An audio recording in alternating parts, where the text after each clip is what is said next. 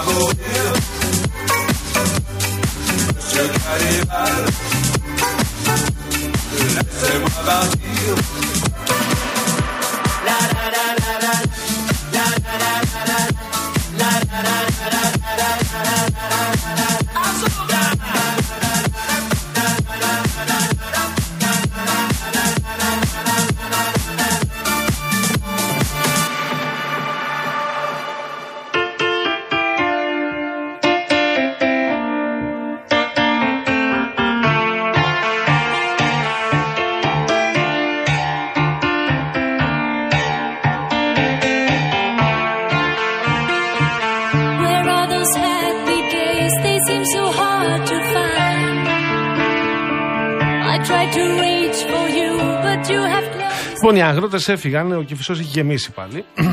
Παρ' όλα αυτά. Γιατί δεν μένουν οι άνθρωποι να κινούμαστε με μια άνεση; Και πιάνει το κατερχόμενο από κυφισιά προς Πειραιά, πιάνει ψηλά τώρα από το ύψος της Καλυφτάκης, στο ύψος της κυφισιά δηλαδή, και πηγαίνει. Πω, πω, πάει, πάει, κάτσε κάνω ακόμα σκολάρο. Λοιπόν, ε, ναι, ναι, τα πράγματα είναι πάρα πολύ άσχημα. Πηγαίνει δυστυχώς μέχρι Εγάλεο, παιδιά. Και στην Κυφυσία. Μεγάλη θέλω να σου πω, ταλαιπωρία Τα θα είναι. πράγματα δεν είναι καλά. Ναι, ναι. Και το ανερχόμενο επίσης το ίδιο προβληματικό πάλι εκεί στο Εγάλεο συμβαίνουν όλα από εκείνο το ύψος και πάει έτσι ε, δυστυχώς μέχρι τη γέφυρα της μεταμόρφωσης. Κουράγιο, η Κηφισίας επίσης είναι δύσκολη, το κέντρο της Αθήνας απροσπέλαστο, ο Πειραιάς αυτή την ώρα πολύ δύσκολος. Ε, Κέντρο; θα σου πω τώρα, ναι, το κέντρο είναι πάρα πολύ δύσκολο, απροσπέλαστο όπως είπα. Και η παραλιακή με τα γνωστά προβλήματα από την, ε, τα προβλήματα δηλαδή από το ύψος του, του ελληνικού μέχρι τη Μαρίνα Φλίσβου με κατεύθυνση προς Πειραιά. Είπες Είναι- απροσπέλαστο και δεν το κατάλαβα με την Α, πρώτη. γι' Μ' αρέσει αυτό, όταν χρησιμοποιείς γι' αυτό. δύσκολες λέξεις, φάνη μου. Είναι μια δύσκολη χειμερινή ημέρα η σημερινή. Έχει αυτό το ψηλόβροχο το οποίο δεν κάνει τίποτα, μόνο κίνηση δημιουργεί. Μόνο κίνηση δημιουργεί. Και χαλάει και τα μαλλιά τα Αν δικά μας τα δεν έχεις φτανισμένα. και εμπιστοσύνη στα ελαστικά σου. Ε, είναι Αλήθεια πράγμα. είναι. Εγώ θέλω να πω Ναι. ότι μου έχει πολύ μεγάλη εμπιστοσύνη ο Αλέξανδρος ο κόντης μας. Γιατί; Φεύγει ο κολοκυθάς. Αφήνει τη θέση. Ναι. Του κάνω ματάκια Με τα φωτάκια. Σε μου. είδε. Με είδε. Φεύγει ο άνθρωπος να μπω. Ναι. Κάνω μπροστά για να κάνω πίσω. Για να παρκάρω, να μπω στην θέση στάθμευσης. Κόντι περνάει πίσω την ώρα που εγώ κάνω όπισθεν. Α, τα, ρα, χω. Πεζός, φαντάζομαι. Πεζός, πεζός. Με την τζαντούλα του στην πλάτη. Ήμουνα σε φάση, Πού πας, ρε καραμίτρο. Δεν με βλέπει. Ναι, Είναι λίγο Γερμανός, ο Γερμανός. Είναι λίγο Γάλλο. Είναι Γάλλος, Γαλλαίος. Ευρωπαίος. Ψύχρεμος. Αχάμπαρος. Ναι, ναι, ψύχρεμος. Μπράβο, Αλέξανδρε. Αν μας ακούς, το λογικά είναι ακόμη στο δρόμο. Μπράβο, μπράβο. Όχι, το χαιρετίζω. Χαιρετίζω την ψυχραιμία. Πριν πιάσουμε την επικαιρότητα, Ναι. μια ωραία πληροφορία θα την πω και χθες και την ξέχασα. Παρακαλώ. Γιατί κάνουμε ρεπορτάζ και. Ε, Άλλη, άλλη μη τι άλλο. Λοιπόν, πριν από λίγο καιρό, θυμάσαι κάποιος, θα μην πούμε τώρα το όνομά του, wanna be πολιτικός Ναι. Ναι. και γεμίσει ένα μεγάλο κομμάτι της πρωτεύουσας με αφήσεις. Ναι. Ε; Δεν χρειάζεται να πούμε τώρα ποιος. Ναι. Λοιπόν, εμ, πληροφορούμε ότι δεν πήγε σε μία ενότητα μόνο ο, αυτοί που, ας πούμε, που κολούσαν τις αφήσεις με το πρόσωπό του και τα σύμβολα. Πήγαν και σε άλλη περιφέρεια που σε τέσσερις ενότητες Ωραία. Τη περιφέρεια. Αυτοδιοικητικός ή κεντρική πολιτική σκηνή; Wanna be, κεντρική πολιτική. Α, σκηνή. Wanna be. α, α. Λοιπόν, ε, και ακούω λοιπόν, μαθαίνω ότι έκαναν την ε, αυσοκόλληση κάποιοι. Η περιφέρεια, Α, μάλιστα, μάλιστα. η περιφέρεια ε, οργανώθηκε. Σου λέει, περίμενε τώρα να δούμε πόσο στοιχίζει αυτό, αν δεν έχεις πάρει άδεια, αν δεν έχεις εννοηθεί που είναι και παράνομη αυσοκόλληση. Βέβαια, βέβαια. Η αυσοκόλληση πρέπει να είναι συγκεκριμένη. Ένα πρόστιμο περίπου 20.000. Πάρα πολύ ωραία. Πόσες είναι οι ενότητες που έχουν γίνει αυσοκολλήσεις, Τέσσερις λέει ενότητες. 20.000 επί 4. 80. Μάλιστα. Και έρχεται ένα mail Ναι. από το περιβάλλον του ανθρώπου αυτού. Ναι. Πολιτικός αρχηγός πλέον. μαθαίνω εγώ στην Ναι. περιφέρεια που λέει: Κοιτάξτε, Δεν δίναμε. όχι, Α, ακόμα καλύτερο. τι; Κάτσε να σου πω. Ε, Κάποιος έχει κλέψει το email μου και τα προσωπικά μου δεδομένα και τα προσωπικά μου στοιχεία. Και με λογότυπα του, το λογότυπο κάποιου του κόμματος αυτού και τα, την παλίτα των χρωμάτων του, τύπωσε τις αφήσεις δεν έχω καμία ευθύνη. Λέγε. Λαδαρά. Ε, Να σου πω κάτι. Εντάξει. Άρα Θε- είχε έναν, θεϊκή. ε, ε, έναν ε, μυστικό χορηγό. Κάποιος. Ναι, ναι, Κάποιος. ναι. Σφετερίστηκε. Λέει, Α, τι ωραία που είναι η Γιάμαλη, κάτσα την πάρω όπω είναι. Να κάνω αφήσεις. Θα φτιάξω και ένα ωραίο κόμμα, θα το πω, ξέρω εγώ. Ένα βροχινό. Ε, βροχινό. Α, τι ωραίο, έτσι. Βροχινό ένα, βροχερό, απόγευμα. ένα βροχερό απόγευμα, θα το κάνω κόμμα αυτό Ναι. και θα βάλω και ένα ωραίο χρωματάκι και θα βάλω αφήσεις με τη Γιάμαλη θα γεμίσουμε το κέντρο της Αθήνας. Ένα λιλά θέλω εγώ, Ναι, αν πρόκειται αυτό, να μου το ναι. κάνετε. Και μετά θα φάσεις εσύ το πρόστιμο, αλλά θα φταίω εγώ που είμαι hacker. Εντάξει. Ωραίο. Καταπληκτικός. Εμένα μου αρέσουν γιατί αυτά. Πώς θα είναι- το αποδείξει αυτό, αν κληθεί; Δεν ξέρω. δεν ξέρω. αυτό λέει το. Γιατί είναι και επιχειρηματίας, ρεπορτάζ μου. δεν είναι ότι δεν έχει ο Αυτό λέει το συγκεκριμένος. ρεπορτάζ μου. Το, το έπιασε με τη μία για ποιον μιλάω. Διαθέτει και νυχτερινό κέντρο. Α, δεν παίζεις εσύ. Δεν το ξανέ. Καλή, ναι, εκεί στα, στα μέρη που εργάζομαι. Μάλιστα. Καταπληκτικά. Ό,τι καταλάβατε, καταλάβατε τώρα. δεν μπορούμε να το πούμε. τώρα. Όχι, δεν Όχι, γίνεται. γιατί- ναι. Δεν γίνεται. Ναι, ωραίο, ωραίο. Μ' αρέσει, Ωραίο. μ' αρέσει, μ' αρέσει, μ' αρέσει. Ναι, ναι, ναι. Λοιπόν, κατά τα άλλα. Κατά τα άλλα, κατά τα άλλα οι αγρότες έφυγαν. Αυτό δεν σημαίνει ότι σταματούν τις κινητοποιήσεις τους. Ναι. Ε, ενδιαφέρον θα έχει να δούμε τι θα αποφασίσουν. Σήμερα έχουν γενικές συνελεύσεις στα μπλόκα κτλ. Δεν ξέρω μέχρι πότε και δεν ξέρω αν οι ελπίδες της κυβέρνησης ότι ξεκινάει η σπορά και άρα θα μαζευτούν ε, είναι βάσιμες. Νομίζω ότι για κάποιους και για κάποιες είναι βάσιμες. Πήγανε πάντως, κάνανε και τον ταβαντούρι τους εχθές. Ανεβήκαν στα τρακτέρ κάποιοι πολιτικοί μας.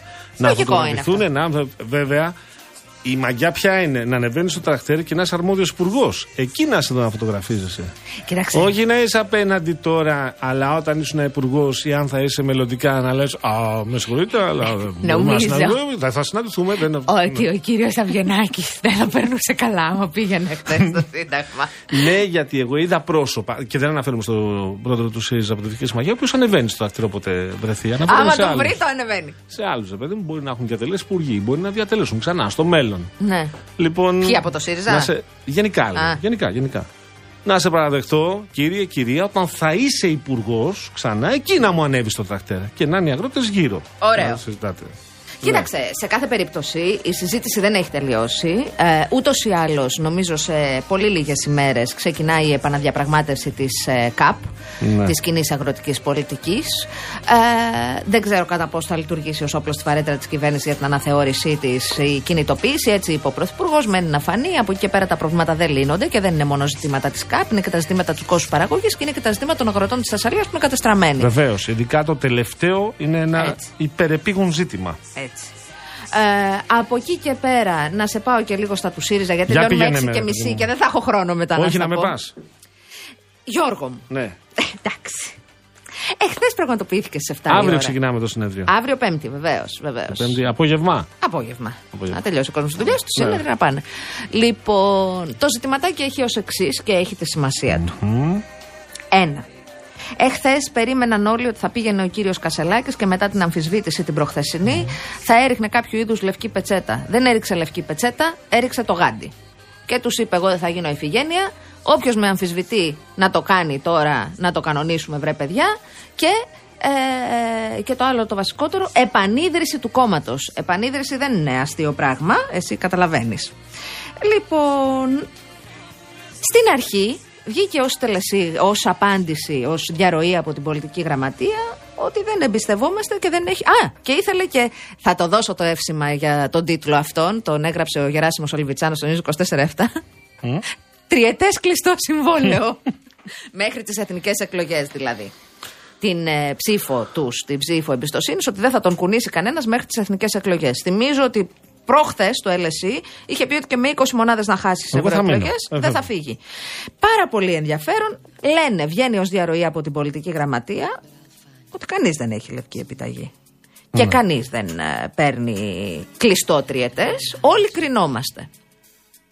Έρχεται μετά η ανακοίνωση το βράδυ της πολιτικής Ένας γραμματείας. φίλο έγραψε στο Facebook Ναι. ούτε ο Σπανούλης λέει. Δεν είχε τολμήσει να ζητήσει κλειστό τριετές από τον Ολυμπιακό. Έτσι. Καταλαβες, ναι. Έρχεται λοιπόν το βράδυ η ανακοίνωση πολιτικής γραμματείας που λέει ότι κοιτάξτε να δείτε, είναι εμπεδομένη η εκατέρωθεν εμπιστοσύνη. Αλλά όλοι και όλες κρινόμαστε, μπλα μπλα μπλα. Και Μάλιστα. στελέχη και ηγεσία.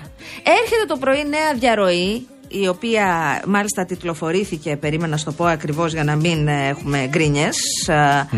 Λοιπόν, για την αποκατάσταση της αλήθειας, ότι μόνο ένα μέλος της ΠΙΓΑΜΑ ζήτησε να τεθεί σε ψηφοφορία το θέμα της ανάκλησης επιστολής του Προέδρου και απολύφθηκε από όλους στην πολιτική γραμματεία.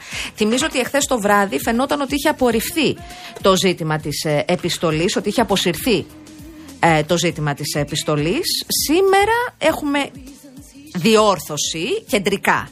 Ωστόσο, τα στελέχη της πηγάμα με τα οποία μιλήσαμε Την ανακάλυψε την επιστολή ή δεν την ανακάλυψε; έλεγαν ότι εχθές ανακλήθηκε η επιστολή. Έχει πάρα πολύ ενδιαφέρον αυτή η ιστορία και αυτή η Αυτό δεν υπόθεση. επιβεβαιώνεται όμως. Αυτό λες τώρα. Σήμερα Από την λέει ότι Κουμουνδούρου. δεν, ότι ναι, ότι ούτε το ερωτηματολόγιο Ότι ισχύει η αποσύρεται, επιστολή. αποσύρεται ούτε Μάλιστα. η επιστολή.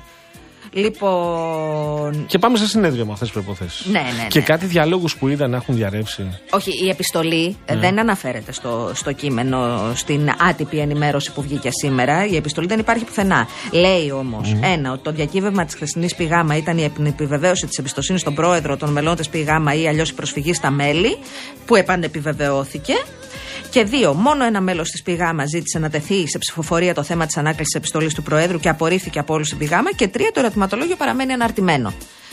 Ε, μέχρι χθες γνωρίζαμε ότι η επιστολή πάρθηκε πίσω στην πραγματικότητα. Σου θυμίζω ότι η κυρία Γεροβασίλη είχε πει προχθές στην συνεδρίαση ότι επιστρέφεται η επιστολή.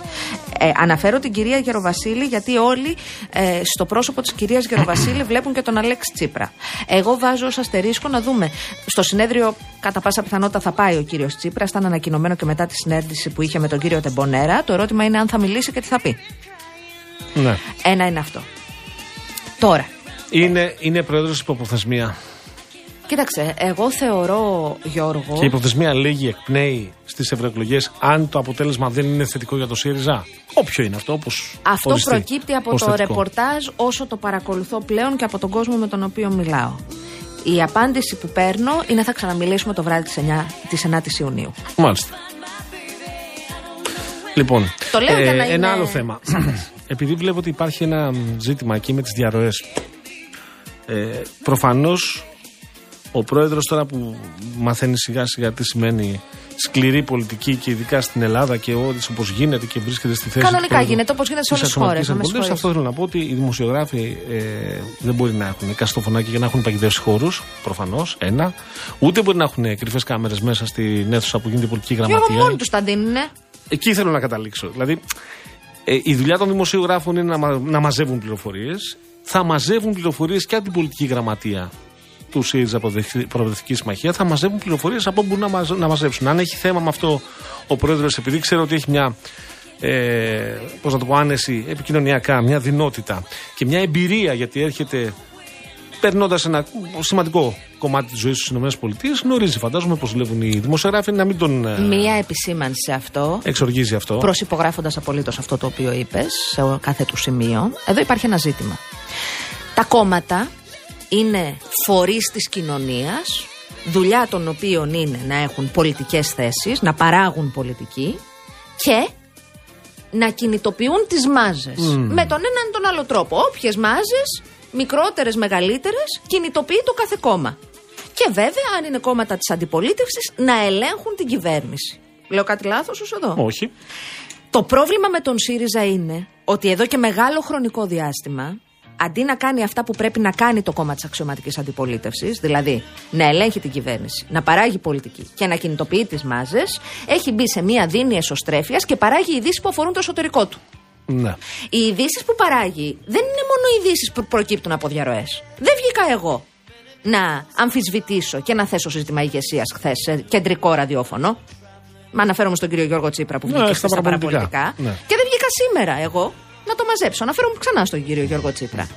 Δεν βγήκε. Ε, δεν, δεν τα βγάζουμε από την κοιλιά μας. Τα στελέχη του ΣΥΡΙΖΑ και ο πρόεδρος που, που επιχειρεί να νουθετήσει τα μέσα ενημέρωσης βγαίνουν στα κανάλια και λένε πράγματα πέραν από τις διαρροές. Ναι. Ένα αυτό. Και τα λένε. Δεν είναι τα λένε μόνοι τους. Ναι. Δεν χρειάζεται καν να ρωτήσει μερικές φορές. Λοιπόν, αυτό είναι ένα ζήτημα. Αυτό είναι και το τεράστιο πρόβλημα του ΣΥΡΙΖΑ. Το ότι την ώρα που η κυβέρνηση είναι ανοιχτή και έχει ανοιχτά πολλά μέτωπα με την κοινωνία, αντί να κάνει αντιπολίτευση, ασχολείται με τα του οίκου του. Από εκεί και πέρα, δύο, δύο σημεία έχω, αν έχω το χρόνο και αν μου επιτρέπεις ε, ε, για το θέμα του ΣΥΡΙΖΑ. Ό,τι γίνεται τώρα αποφασίστηκε τέτοια εποχή το 2022 στο συνέδριο. Δηλαδή, η εκλογή Προέδρου από τη βάση, από τα μέλη, με πρόεδρο τον Τζίπρα πέρασε στο συνέδριο του 2022. Ήρθαν Δύο, ε, τρί, ένα χρόνο μετά, το 23, πριν λίγους μήνες, ένας άνθρωπος ο οποίος δεν είχε συγκεντρώσει και του επέτρεψαν οι συνυποψήφοι του και τα όργανα του κόμματος, δεν είχε συγκεντρώσει τι απαιτούμενες υπογραφές όπως φάνηκε, να κατέβει υποψήφιος. Το είπε και ο ίδιος και το παραδέχτηκε και είπε ότι αν όλα τα πράγματα είχαν πάει σωστά, εγώ τώρα δεν θα ήμουν πρόεδρος. Οι ίδιοι άνθρωποι που τώρα μιλούν για υπεράσπιση των διαδικασιών και των κομματικών διαδικασιών ως τέτοιων και λένε επιλέξει ότι δεν έχουμε μοναρχία, έχουμε αρχηγία, είναι οι άνθρωποι οι οποίοι ψήφισαν την πρόταση τότε να εκλέγεται από τη βάση ο αρχηγός του κόμματος. Το λέω αυτό για να μην ξεχνιόμαστε. Είναι οι ίδιοι οι οποίοι συμφωνούσαν με το Στέφανε Προχώρα άλλαξε τα όλα. Οπότε δεν ξέρω ε, αν αυτή η αμφισβήτηση μπορεί να πάει μακριά, αν και η αλήθεια είναι και το είπε ο κύριος Ραγκούσης σήμερα, ότι αν γινόταν ε, εκλογές σήμερα, το κόμμα θα πήγαινε ακέφαλο σε ευρωεκλογές ή αν έμπαινε σε μια τέτοια σοκομματική διαδικασία. Αν γίνει όμως νέα διαδικασία εκλογής με τον τωρινό κομματικό συσχετισμό, επαναλαμβάνω, νομίζω όσο μπορώ να κατανοήσω, επειδή έχει χάσει τους στρατηγικούς υποστηρικτές του με ό,τι αυτό συνεπάγεται από άποψη μηχανισμού, το αποτέλεσμα μπορεί να ήταν διαφορετικό. Όμως η πραγματικότητα είναι αυτή που βιώνουμε. Τώρα, Χαράλαμπε, από πού προκύπτει ότι εγώ θα αρχίσω σαν να λέω, να λέω όπως γράφεις, ε, σαν το λες στο Μακαρίτη το μένιο, το δεν δικαιούστε να ομιλείτε. Από πού προκύπτει αυτό; Ότι έφτασα να σε συγκρίνω με τον Κουτσό, Γιώργα. Αυτό; Σου έχω πει εσένα ποτέ ότι δεν ε, πρέπει να μιλάς, ότι δεν έχεις κανένα δικαίωμα να μιλάς; Α, κατάλαβα γιατί το λες, Χαράλαμπε. Εγώ δεν κατάλαβα. Ε; Εγώ δεν κατάλαβα. Δεν πρέπει να μιλάω εγώ, μάλλον. Αυτό λέει ο Χαραλάπο. Πρέπει να κάνουμε μία κουβέντα. Έχει κάτσει και με ακούει. Θα διατηρήσω τη σιωπή μου για να ικανοποιηθούν τα αυτιά του Χαραλάπου. Ναι, πάμε, το κάνω. Πάμε σε παρακαλώ. Πάμε τώρα σε τίτλους ειδήσεων και επιστρέφουμε. Επιστρέφουμε.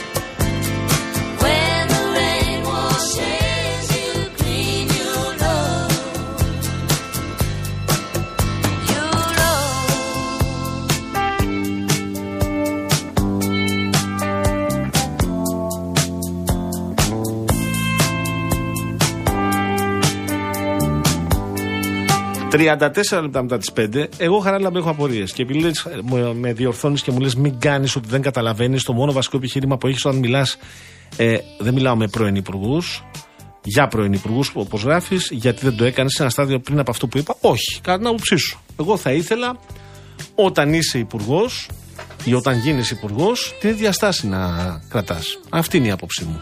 Εσύ έχεις άλλη άποψη. Πώς θα φτάσω εγώ στο σημείο να λέω στους υπόλοιπους μην μιλάτε, δεν το καταλαβαίνω αυτό. Όντως εσύ ενδεχομένως είσαι πιο ευφύ.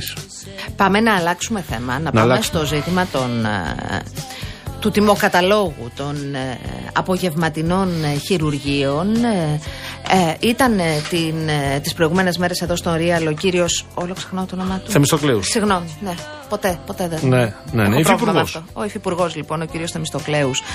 Ε, και εξήγησε πώς το σκέφτεται η κυβέρνηση. Πάμε να ακούσουμε τώρα τον γραμματέα της ΟΕΝΓΕ, τον νευροχειρουργό, ε, τον κύριο Παπα-Νικολάου. Καλησπέρα γιατρέ. Καλησπέρα.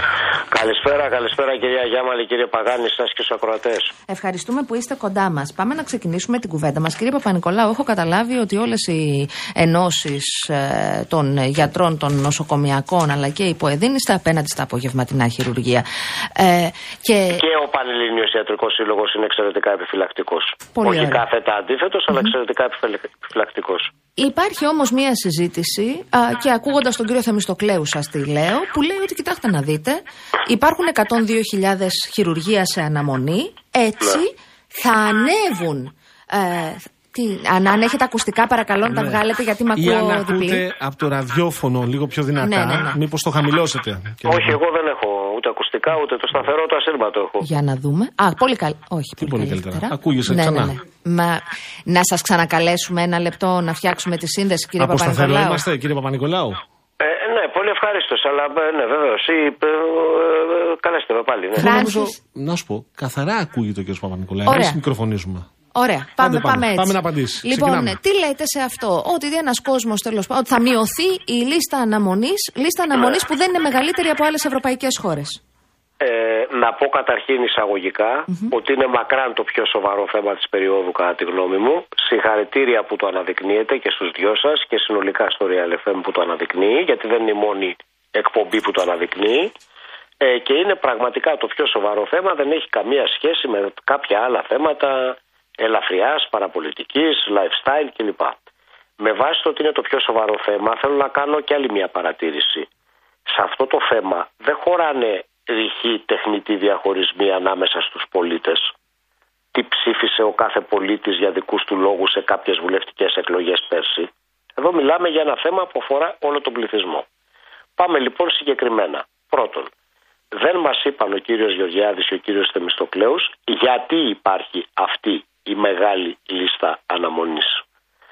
Παράδειγμα, στο δικό μου το νοσοκομείο, το νοσοκομείο Υπάρχουν το οποίο ε, με τα στοιχεία του ίδιου του Υπουργείου Υγείας είναι το μεγαλύτερο νοσοκομείο της χώρας σε αριθμό εξυπηρέτησης επιγόντων περιστατικών. Έτσι.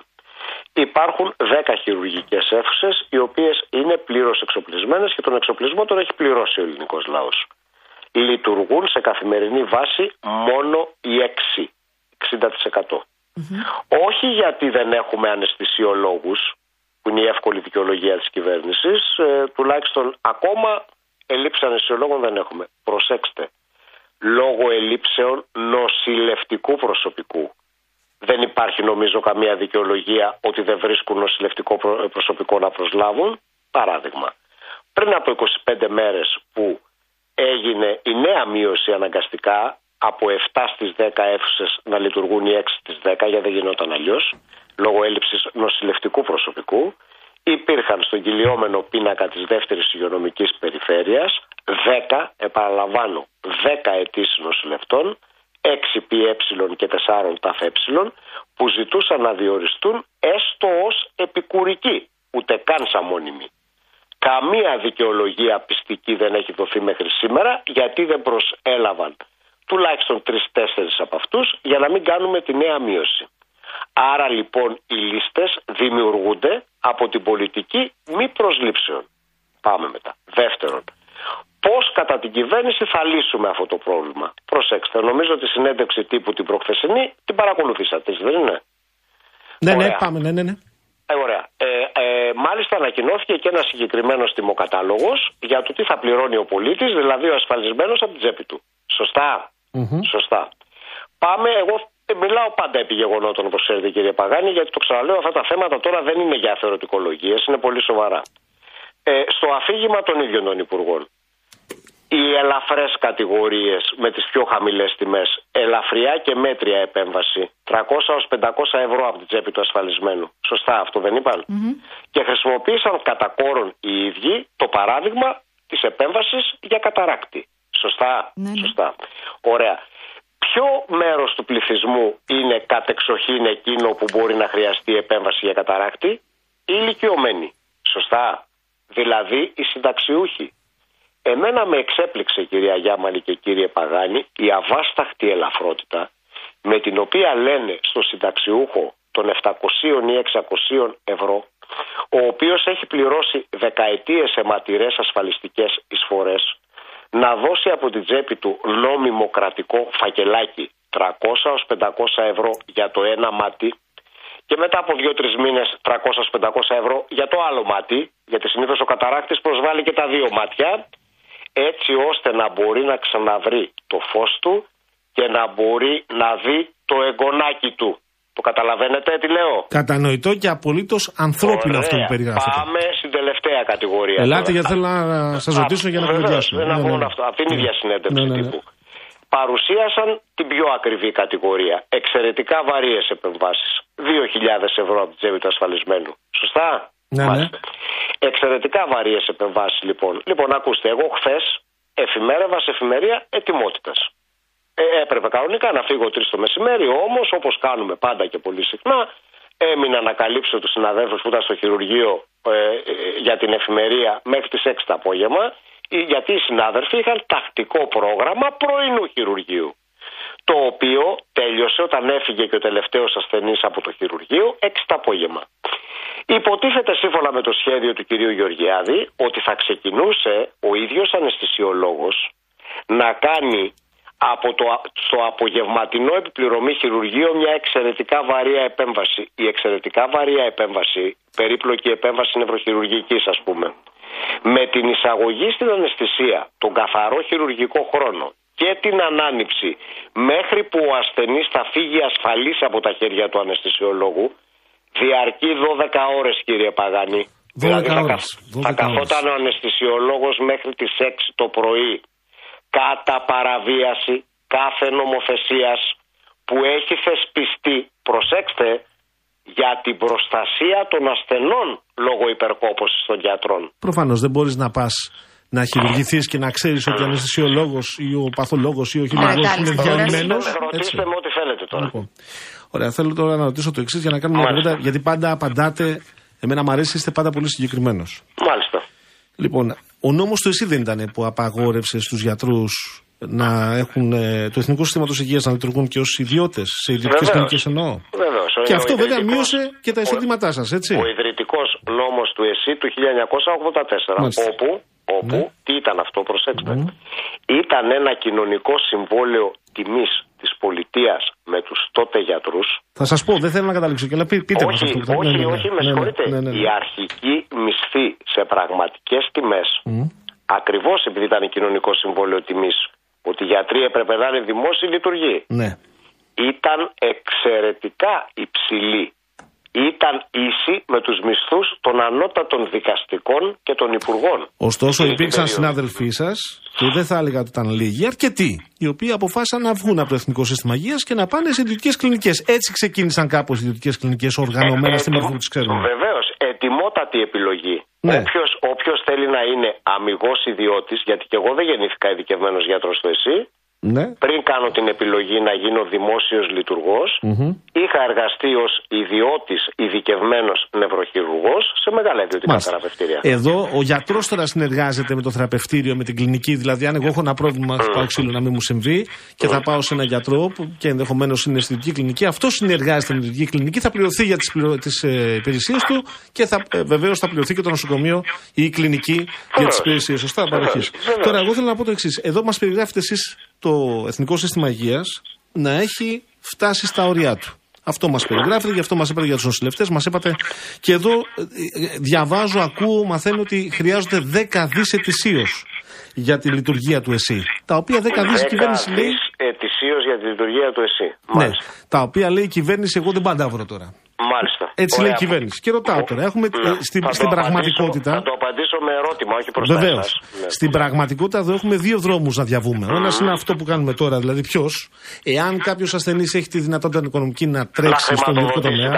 Τα νοσοκομεία από την τσέπη του, αυτό δηλαδή. Όχι, όχι. Αν, αν ένας, αν ένας, αν ένας ασθενής ε, ε, βιάζεται διότι το πρόβλημά του απαιτεί άμεση, άμεση αντιμετώπιση θα πάει στον ιδιωτικό τομέα και έχει, έχει χρήματα να το κάνει, εκεί θα πάει, με το κόστος του ιδιωτικού τομέα, το οποίο δεν θα είναι αυτό τα 2.000 που είπε ο, ο Υπουργός, θα είναι προφανώς μεγαλύτερο το κόστος.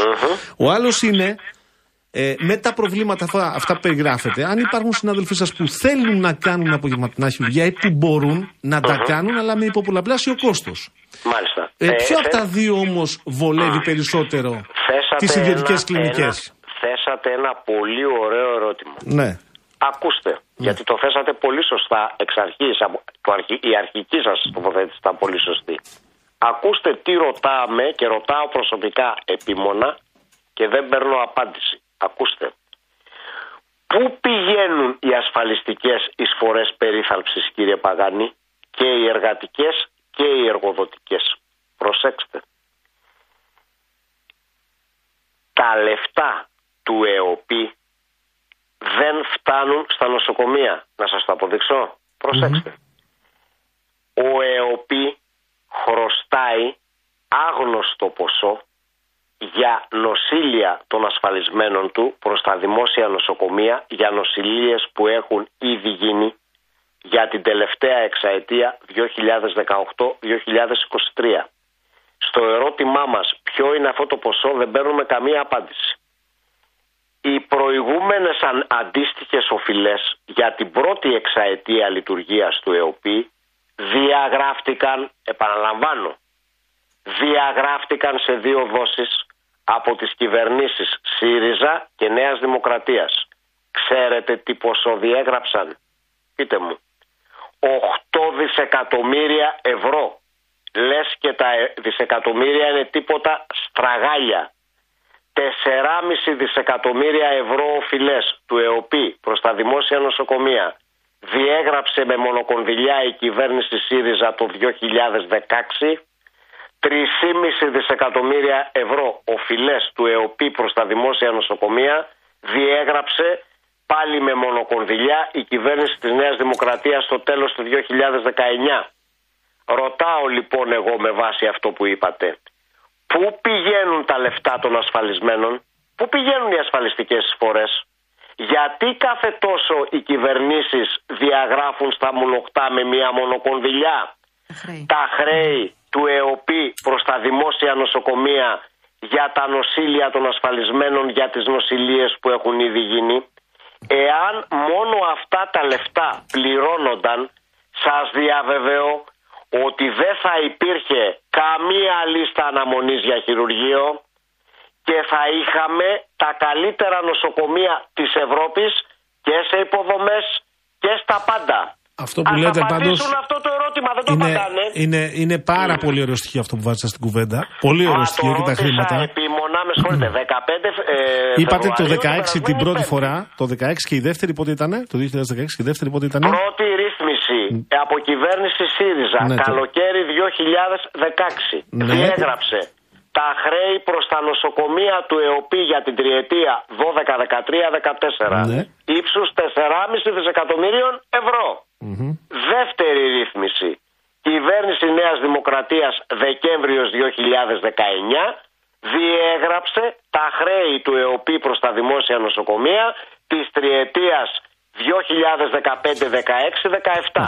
Ύψος 3,5 δισεκατομμύρια ευρώ. Ερώτηση στην πολιτική ηγεσία επίμονη την περασμένη Πέμπτη. Πείτε μας ποιο είναι το αντίστοιχο χρέος του ΕΟΠΗ προς τα δημόσια νοσοκομεία για την εξαετία 2018-2023. Έχει ενδιαφέρον, έχει ενδιαφέρον το στοιχείο. Μια πρώτη εύκολη απάντηση, χωρίς να ξέρω, η Κασία κάνω εδώ πέρα. Είναι και. Πείτε για τη μισθοδοσία. Μακεδονία. Όχι, όχι. Ενδεχομένως έχει να κάνει και με την κρίση που πέρασαμε την οικονομική εννοώ, η οποία δεν ήταν σε τρία χρόνια, ήταν απλωμένη σε μια δεκαετία μήνυμου. Φαντάζομαι. Με, με συγχωρείτε κύριε Παγάνη, γιατί εγώ ξέρω ότι από το καλοκαίρι του 2018 μέχρι τώρα Ναι. τα δύο μεγάλα κόμματα εξουσίας από 10 φορές το καθένα για δικούς του λόγους μας έχουν διαβεβαιώσει ότι έχουμε βγει από τα μνημόνια, τα έχουμε αφήσει οριστικά πίσω μας και ότι η Ελλάδα 2-0 είναι το οικονομικό θαύμα της Ευρώπης. Μάλιστα. Συγχωρείτε δηλαδή πώς συμβιβάζονται αυτά τα πράγματα, για να το καταλάβω κι εγώ. Λοιπόν, θα κάνουμε ένα μικρό διάλειμμα τώρα, κυρία Και θα Γιάμαλη. επιστρέψουμε Κύριε με τον Παπα-Νικολάου, γιατρό. επιστρέφουμε να σας κάνουμε ένα-δύο ερωτήματα ακόμα. Όσο θέλετε. Ευχαριστούμε. Να είστε καλά. Επιστρέψαμε, συνομιλούμε με τον ε, γιατρό, τον ε, κύριο Παπα-Νικολάου, γραμματέα της ΟΕΝΓΕ και νευροχειρουργό. Κύριε Παπα-Νικολάου, ξέρετε, επειδή όταν τα συζητάμε αυτά υπάρχει ένας κόσμος που λέει δεν με... Ξέρετε, με τα κλαδικά τους και τα λοιπά, εμένα με νοιάζει όταν πηγαίνω στο νοσοκομείο να μην χρειάζεται να δώσω φακελάκι ή να μην χρειάζεται να περιμένω μήνες για να κάνω μία επέμβαση και προτιμώ Α, βάζω όλο το κυβερνητικό επιχείρημα τώρα και προτιμώ, ξέρω εγώ, να δώσω τρία εκατοστάρικα από το να δώσω ένα χιλιάρικο. Π.χ. που θα το έκανα στον ιδιωτικό τομέα. Έχει πέσει, νομίζω. Ή όχι. Τον Έχει έχουμε τον κύριο πέσει. Παπα-Νικολάου. Μιλάω μόνη μου. Α, καταπληκτικό. Είδες, Έχω ήρθαμε μέσα θέσει με την όλο είδηση το στο ερώτημα. ραδιοθάλαμο. Είσαι ωραίος. Τον καλεί τώρα ξανά η Φράνση. Α, τον έχουμε λογικά. Ωραία, ωραία. Ναι, ναι. Ακούω το μικρόφωνο. Ωραία. Δεν με Ωραία. ακούγατε που ρωτούσα πριν. Ε, Ε, όχι, συγγνώμη γιατί έκλεισε η γραμμή. Δεν δεν πειράζει, μου επιτρέπεις. Παρακαλώ, ναι, Γιώργο. ναι, ναι. Κύριε Παπα-Νικολάου, επανέρχομαι με το κεντρικό επιχείρημα της κυβέρνησης Μάλιστα. που λέει ότι τον πολύ κόσμο δεν τον νοιάζουν τα διαδικαστικά το πώς λειτουργεί το ΕΣΥ. Τον πολύ κόσμο τον νοιάζει να μην περιμένει ατελείωτα και αν μπορεί να το πληρώσει λιγότερο από τον ιδιωτικό. Αναγνωρίζουν δηλαδή ότι υπάρχει πρόβλημα. Λένε ότι αυτό το πρόβλημα υπάρχει σε πολλές ευρωπαϊκές χώρες και σου λένε εμείς βρήκαμε έναν τρόπο να το υπερκεράσουμε. Και λένε επίσης ότι τα χρήματα αυτά θα τα επιδοτεί η Ευρωπαϊκή Ένωση από το Ταμείο Ανάκαμψης για δύο-τρία χρόνια. Μάλιστα. Λοιπόν, πάμε να τα απαντήσουμε ένα-ένα. Πρώτο επιχείρημα. Ότι το πρόβλημα είναι εισαγόμενο. Σας παραπέμπω στην ελληνική αναισθησιολογική εταιρεία, η οποία έχει στοιχεία ατράνταχτα, ότι όχι μόνο δεν είναι εισαγόμενη στη χώρα η έλλειψη αναισθησιολόγων, αλλά η χώρα είναι πρωταθλήτρια στην εξαγωγή αναισθησιολόγων προς το εξωτερικό. Το άγχος των συναδέρφων, προσέξτε, είναι το εξής. Προσέξτε, προσέξτε τώρα με τι άγχος έχουν οι συνάδελφοι. Ε, από το 2017 με τα χίλια ζωριά και με υπερπροσπάθεια έτσι, προσελκύστηκαν καινούργιοι ειδικευόμενοι και σε άλλες ειδικότητες, αλλά και στην αναισθησιολογία. Γιατί μέχρι τότε οι πτυχιούχοι της ιατρικής μας χαιρετούσαν όλοι και έφευγαν στο εξωτερικό αμέσως μετά το πτυχίο.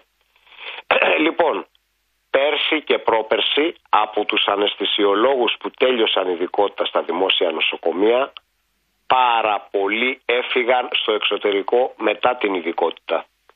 Και το άγχος των συναδέλφων είναι τι θα γίνει με τους νέους αναισθησιολόγους που τελειώνουν τώρα ειδικότητα; Θα καταφέρουμε να τους κρατήσουμε στη χώρα και στο Εθνικό Σύστημα Υγείας; Και έχουν και συγκεκριμένες προτάσεις για το πώς μπορεί να γίνει αυτό, αλλά δυστυχώς και η σημερινή κυβέρνηση και οι προηγούμενες αγρών αγοράζουν.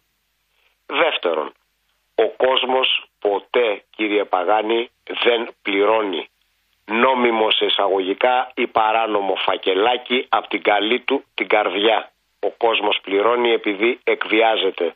Σας το λέω αυτό γιατί ο κύριος Γεωργιάδης, ο οποίος κατά τα άλλα προσπαθεί να αναδεικνύεται ως ο πρωταθλητής της πρωτότυπης ρητορικής, για το συγκεκριμένο θέμα χρησιμοποιεί ακριβώς την ίδια φρασιολογία που χρησιμοποιούσε πριν από δύο χρόνια η κυρία Γκάγκα, επί των ημερών της οποίας ψηφίστηκε η συγκεκριμένη διάταξη που δεν έχει εφαρμοστεί ακόμα. Δηλαδή, το αφήγημα που λέει τι να κάνουμε, ο κόσμος θέλει να ανταμείβει το χειρουργό του. Άρα λοιπόν ας το κάνουμε νόμιμο. Με συγχωρείτε, ο κόσμος δεν θέλει να ανταμείβει κανέναν. Ο κόσμος εκβιάζεται για να πληρώνει. Και αντί να τσακίσουν το φαινόμενο και να διώξουν με τις κλωτσιές τη μειοψηφία των εκβιαστών, τους οποίους εμείς έχουμε δηλώσει από χρόνια ότι δεν τους θεωρούμε καν συναδέλφους μας και δεν θέλουμε να τους βλέπουμε στα μάτια μας, αποδέχονται τη διαφορά και την νομιμοποιούν. Είχε καμιά όρεξη ο κόσμος να πληρώνει. Μπορεί ο κόσμος να πληρώνει. Έχουν καταλάβει τι τραβάει ο κόσμος και πώς βγάζει το μήνα με αυτό που γίνεται στην ακρίβεια των βασικών αγαθών. έχουν πάει σε ένα σούπερ μάρκετ να ψωνίσουν, να δουν τι γίνεται. Και ολοκληρώστε, γιατρέ. Ολοκλήρωσα. Ο κόσμος να μην πληρώνει τίποτα. Έχει πληρώσει αιματηρές ασφαλιστικές εισφορές. Έχει πληρώσει δυσβάστακτους φόρους. Και από αυτά θέλει ανταπόδοση, δωρεάν περίθαλψη όταν βρεθεί ε, η ώρα της ανάγκης. Όταν Μάλιστα. έρθει η ώρα της ανάγκης. Κύριε Παπα-Νικολάου, σας ευχαριστούμε πάρα πολύ για την εγώ κουβέντα σας που είχαμε. ευχαριστώ. Ευχαριστούμε Να είστε πολύ. καλά. Να είστε Ευχαριστώ. καλά, ήταν ο Θα πάμε γραμματέας της τώρα ΟΕΝΓΕ. σε Ναι. δελτίο ειδήσεων. Αλλάζουμε. Σήμερα τελειώνουμε 6.30 γιατί έχουμε και αγώνες. Real Sports. Χαμός θα γίνει μετά. My lover's got humor. She's the giggle at a funeral. Knows everybody's disapproval. I should have worshipped her sooner. If the heavens ever did speak, she's the last true mouthpiece. Every Sunday's getting more bleak. A fresh poison each week. We were born sick. You heard them say it. My church offers no absolutes. She tells me worship in the bedroom. The only heaven I'll be sent to is when I'm alone with you. I was born sick, but I love it. Command me to be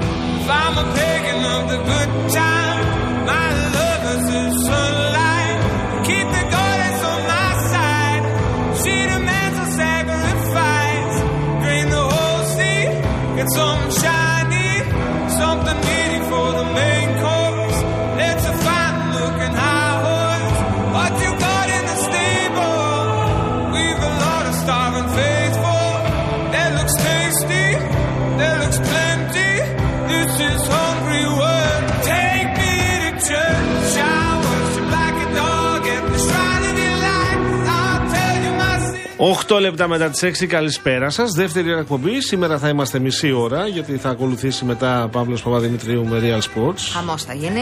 Ε, έχω λοιπόν τώρα να περάσω ε, σε διαφημιστικό χώρο και να σας πω ότι η συνεταιριστική ασφαλιστική έγινε συνδέα.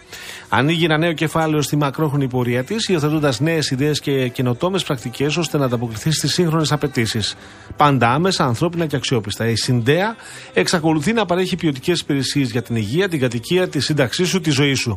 Υπηρεσίες που προσθέτουν αξία στην ασφαλειά σου. Συνδέα, το συν στην ασφαλειά σου. Μάθε περισσότερα στο συνδέα.gr.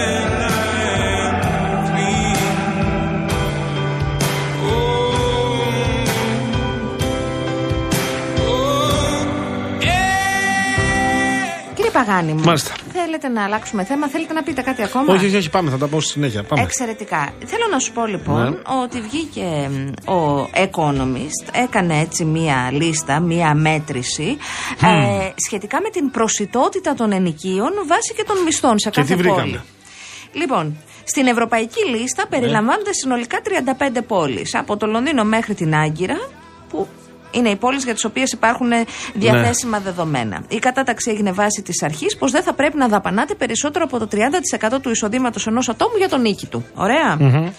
Λοιπόν, θέλω να σου πω ότι με βάση ακρίβεια πάμε ως εξής στις 35 πόλεις. Πρώτη η Βουδαπέστη, δεύτερη η Πράγα, τρίτη η Λισαβόνα, τέταρτο το Ζάγκρεπ, πέμπτο τον Δουβλίνο, μετά το Λονδίνο έκτο, η Μπρατισλάβα έβδομη, η Ρήγα όγδοη, η Στοκχόλμη ένατη, η Σόφια ε, δέκατη, το Ταλίν εντέκατο και η Αθήνα δωδέκατη ακριβότερη.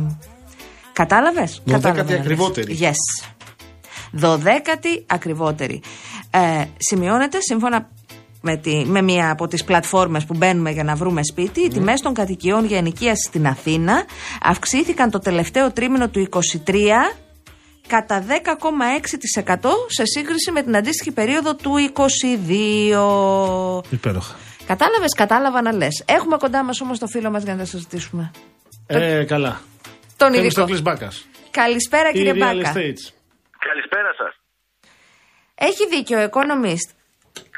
Ο Economist έχει απόλυτο δίκιο. Εγώ και θα σας αναφέρω κανένα δύο στοιχεία. Ψάχνουμε. Δηλαδή, Ε, πριν, ένα- πριν περίπου 5-6 μήνες έκανε ένα στοιχείο η Eurostat και ανέφερε ότι το 74,6% των- των ενοικιαστών δαπανούν πάνω από το 40% του εισοδήματος του ειδικού στέγασης.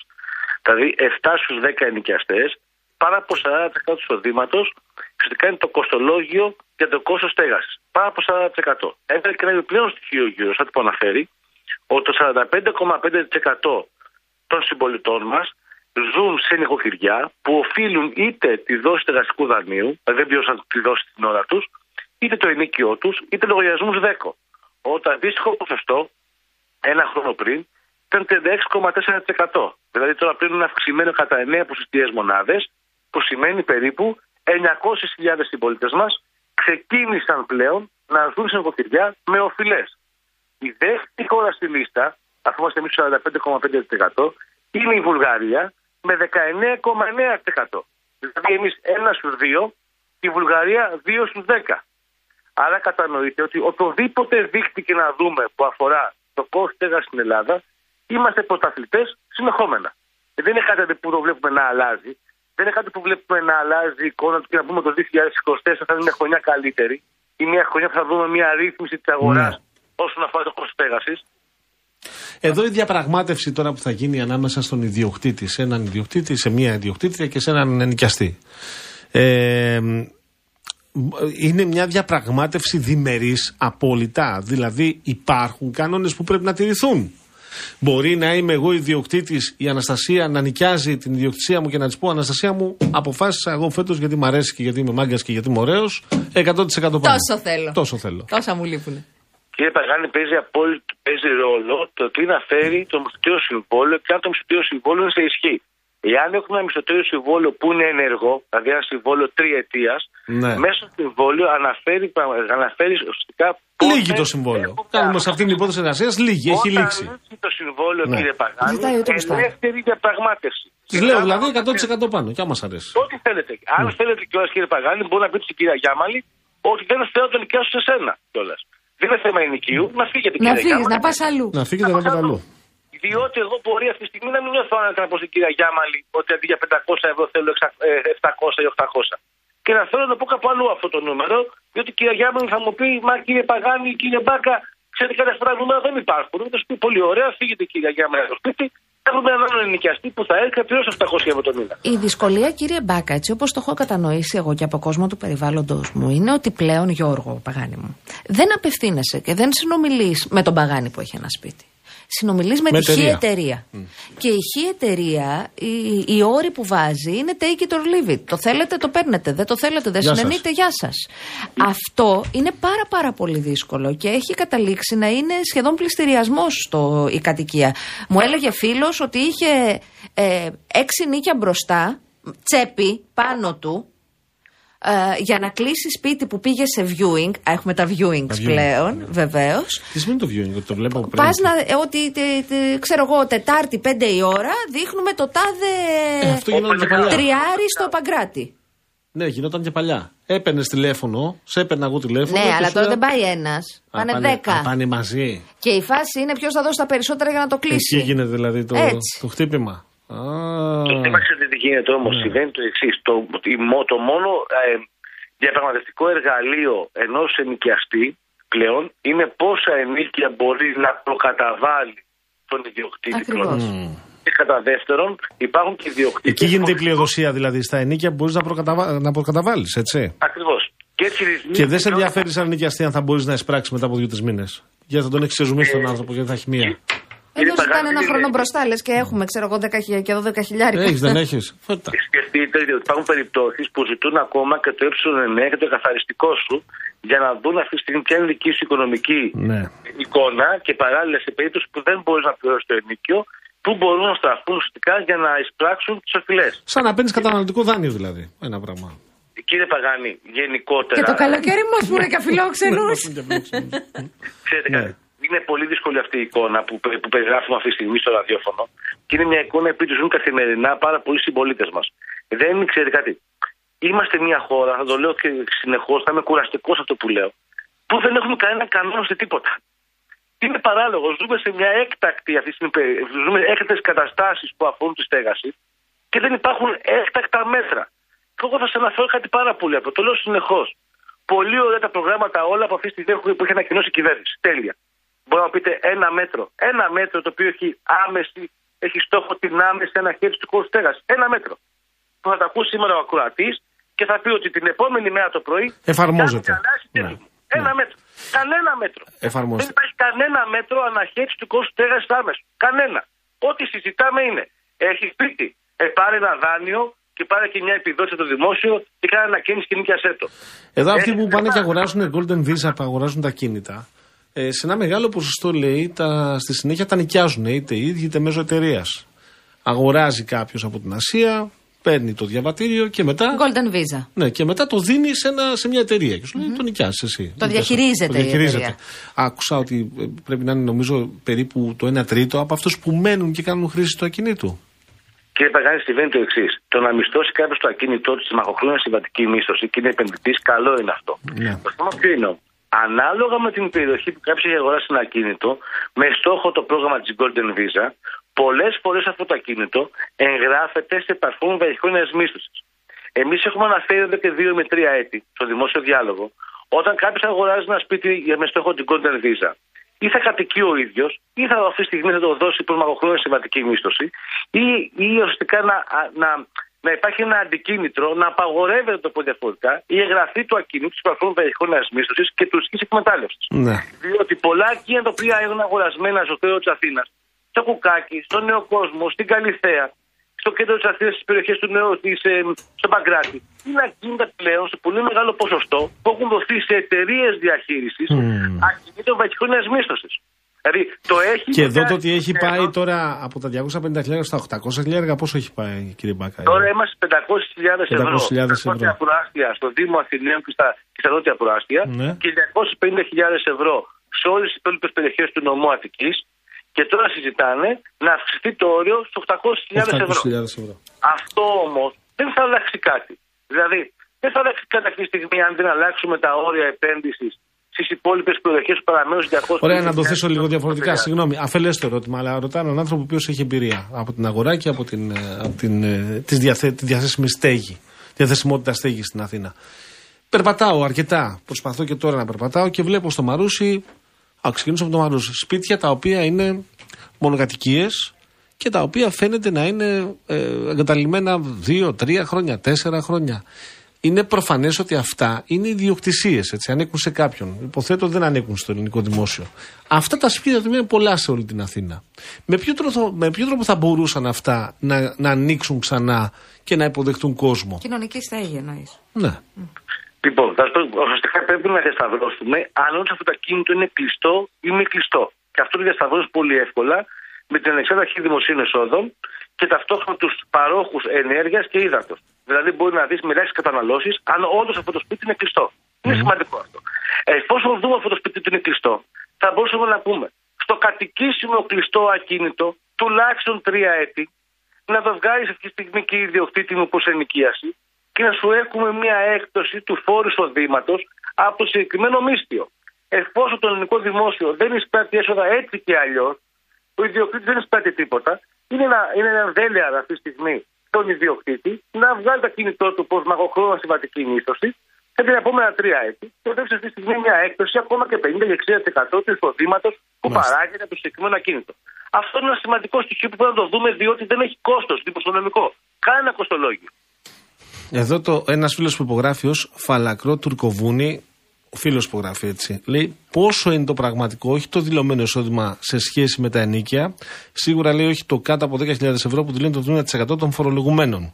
Ε, ναι, υπάρχει και αυτό μέσα. Είναι προφανές ότι υπάρχει και αυτό. Από εισοδήματα, κύριε Παγάνη, και αυτό είναι εύκολο να το δούμε πάλι.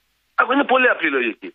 Ανεξάρτητα αρχή δημοσίων εσόδων, γνωρίζουμε πολύ καλά ποια είναι, ποιες είναι οι τιμές που έχουν δηλωθεί αναπεριοχή στα μισοτήρια συμβόλαια.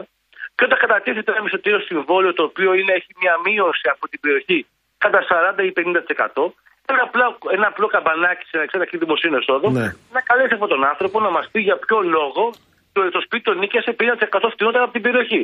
Μπορεί να είναι συγκινικό πρόσωπο, μπορεί να είναι ο ξάδερφος, ο ανιφιό. Είναι λογικό. Αλλά εν έτη 2024, όταν κάνεις ένα μισοτήριο συμβόλαιο, π.χ. στην Αγία Παρασκευή, για 100 τετραγωνικά μέτρα, 300 ευρώ το μήνα, ε, βγάζεις και μάτι. Δεν είναι δύσκολο να το βρει κάποιος. Και ο Μπάμπης από το Λονδίνο στέλνει μήνυμα και λέει: Για αυτό με τις προκαταβολές γίνεται και εδώ και είναι συνήθως για αυτούς που δεν μπορούν να αποδείξουν ότι ενδεχομένως θα καλύψουν το κόστος από την εργασία τους. Μπορεί συνήθως να θεωρηθεί φερέγγιο αν το ενίκιο είναι ε, το 1 τριακοστό του ετήσιου μισθού προφόρων. Για παράδειγμα, για 2.000 ενίκιο το μήνα πρέπει να αμείβεσαι 60.000 το χρόνο. Έχει δίκιο ο ακροατής του Λονδίνου και θα σας αναφέρω ότι πολλές, σε πολλές χώρες του εξωτερικού υπάρχει και ασφάλεια των ενοικίων. Δηλαδή ασφαλίζονται οι ενοικιαστέ για το μίσθιο. Δηλαδή, μπορεί να πει αυτή τη στιγμή στον ιδιοκτήτη ότι εγώ αυτή τη στιγμή είμαι ασφαλισμένος σε περίπτωση που δεν σου καταβάλω τα μισθώματα για τρει-τέσσερι μήνες, θα τα πάρει την ασφαλιστική εταιρεία. Υπάρχουν διάφορα θέματα που λειτουργούν στο εξωτερικό και διαφορετικές λογικές. Εγώ δεν διαφωνώ καθόλου κάποιος να αποδεικνύει τα εισοδήματά του. Από την άλλη πλευρά όμως, τώρα μην μπαίνουμε σε μια διαδικασία πληστηριασμού για να νοικιάσουμε ένα σπίτι 600 ευρώ το μήνα. Ναι. Παιδιά, και ποιος λογικό. έχει, Και ποιος γράφει εδώ έχει μια 6 φίλη. χιλιάρικα να τα δώσει μπροστά, για παράδειγμα. 7.200 κυρία Γιάμαλη στις εγγυήσεις. Εδώ γράφει μια φίλη, νομίζω, α, ο- ε, όχι ο, ο φίλος, ο Μάνος, και πλέον λέει η επίδειξη σπιτιού έχει και πληρωμή. Δηλαδή πληρώνεις για να πας να δεις το σπίτι. Αυτό κύριε Παγάνη, να σου πω κάτι γιατί αυτό είναι σοβαρό. Ναι. οποιοδήποτε κτηματομεσίτης αυτή τη στιγμή ε, ε, κάνει την υπόδειξη ενός ακινήτου π- αμείβεται από τον ενοικιαστή ή τον ιδιοκτήτη όταν ολοκληρωθεί η διαδικασία του μισθωτηρίου συμβολέου στο ακίνητο Με που την σε έχει προμήθειά υποδείξει. του, το κλασικό. Ακριβώς. Ακριβώς. Τώρα, όταν κάποιος κυκλοφορεί και σου λέει δώσ' μου 10 ευρώ, 20 ευρώ για να ζήσει το ακίνητο, εγώ θα αναφέρω αυτή τη στιγμή στον ακροατή, καλό είναι να επικοινωνήσει με τον εκάστοτε σύλλογο και να το δηλώσει ότι αυτός ο κύριος μου ζήτησε αυτά τα χρήματα. Αυτός ο Τσέπη. κύριος είναι απαταιώνα, άρα. Θα πήρε έτσι. τσέπη και έφυγε. Σας δείξω το σπιτάκι, δώστε Να μου στο 20. δείξω πρώτος, γιατί Να στο ψάχνεις δείξω. καιρό, ρε Δώσε μου Γιώργαρα. 50. Δώσε μου 100 να κάνεις τη διαφορά. Καταλάβες, σου λέει. Να το δεις πρώτος, αν μας αρέσει, το κλείνεις. Ναι. Και η Ευγενία εδώ που κατάλαβα ακριβώς τι λέει η Ευγενία, περισσότερες μονοκατοικίε που γράφει για παράδειγμα στο Μαρούσι θέλουν λεφτά για να γίνουν κατοικήσεις με ποιος θα τα δώσει. Αυτό λέω, αυτό συζητάω. Μήπως μπορεί να γίνει κάποια συνεννόηση, κάποια επαφή. Κύριε Παγάνη, υπάρχει Ναι. δυνατότητα να δημιουργήσουμε ένα πρόγραμμα αυτή τη στιγμή, ένα διαρκές πρόγραμμα εξοικονομώ, ένα πρόγραμμα δηλαδή ανακαίνησης, ανοιχτό, το οποίο να δίναμε τη δυνατότητα στον κόσμο με πραγματικά κίνητρα να μπορέσει να ανακαινήσει τις κλειστές κατοικίες. Και να βγουν αυτές τις κατοικίες στην αγορά έξω και να νοικιαστούν στην- έξω και παράλληλα αυτές οι κατοικίες να είναι ενεργειακά αναβαθμισμένες. Εμείς όμως, ξέρετε, κάνουμε πάντα. Δημιουργούμε ένα πρόγραμμα το οποίο είναι για λίγους. Σου λέει, έχεις πάνω από 20.000 ευρώ φορολογική δήλωση, απαγορεύεται, δεν θα πάρεις τίποτα. Έχεις έχεις πάνω από δύο σπίτια, απαγορεύεται, δεν θα πάρεις τίποτα. Έχεις κάνει εξοικονομώ τα προηγούμενα χρόνια στο σπίτι σου. Είναι οι απαγορεύεται, δεν θα πάρεις φωτογραφικές τίποτα. ρυθμίσεις. Ναι, Είναι, δεν χρειαζόμαστε. είναι καστανή, είναι όμορφη, το όνομα τη αρχίζει από Α και το επίθετο της από Γ. Ευχαριστώ. Φωτογραφική ρύθμιση λέγεται αυτό.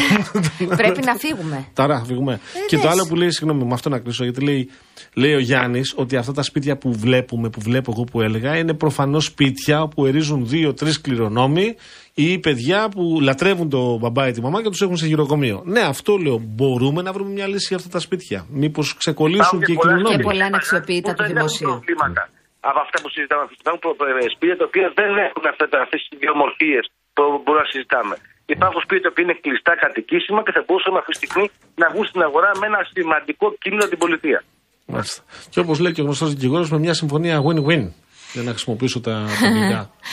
Να ευχαριστήσουμε θερμά τον κύριο Μπάκα για την Ευχαριστούμε. ενδιαφέρουσα Ευχαριστούμε, κύριε Μπάκα. συζήτηση. Ευχαριστούμε πολύ. Να είστε καλά, καλή δύναμη. Ήρθε η ώρα να. Αποχωρούμε, αλλά θέλω να διαβάσω το μήνυμα του Πάνου Πολυζωήδη. Ναι, γεια σας, Γιατί το Πάνο. υποσχέθηκα όπω θα φύγουμε, κυρία Γιάμαλη. Ναι, τι λέει. Ναι, καλησπέρα μέχρι να τα βρω, γιατί είμαι και ένας μπούμερ εγώ. Μην κοιτάς, εγώ είμαι ο γνήσιος μπούμερ. Για Έλληνη ημιτασιόν. Νάτο. Λοιπόν, πες κάτι για την μπάλα. Εγώ τι μπορώ να κάνω. Την περασμένη Τετάρτη παίζαμε στη Θεσσαλονίκη και εγώ ήμουν στην Αθήνα και κερδίσαμε. Σήμερα παίζουμε στην Αθήνα, οπότε φρόντισα να είμαι στη Θεσσαλονίκη, τα γούρια να τηρούμε. Είναι Παναθηναϊκός ΠΑΟΚ και άλλα επίσης εδώ στο Real, Real FM, Real Sports. Δεν φεύγει κανείς, καμία. Πολύ Πάρα ωραία θα πολύ ωραία. Μείνετε εδώ συντονισμένες και συντονισμένοι. Ευχαριστούμε τον κύριο Τσβελεκίδη που ήταν στην κονσόλα του Σε ήχου. χορτάσαμε σήμερα, λίγος σε είδα. Αλήθεια, μισά ωράκι. Την κυρία Φράντη Παράσχη που ήταν στο τηλεφωνικό κέντρο, τον Γιώργο τον Παγάνη μας. Αναστασία Γιάμαλη. Παραδίδουμε σκητάλη στον κύριο Παπα Δημητρίου και την ομάδα Έρχεται, του. έρχεται. Τα φυλάκια μας, γεια σας. Τα λέμε εδώ αύριο 5 Νταν. Γεια σας.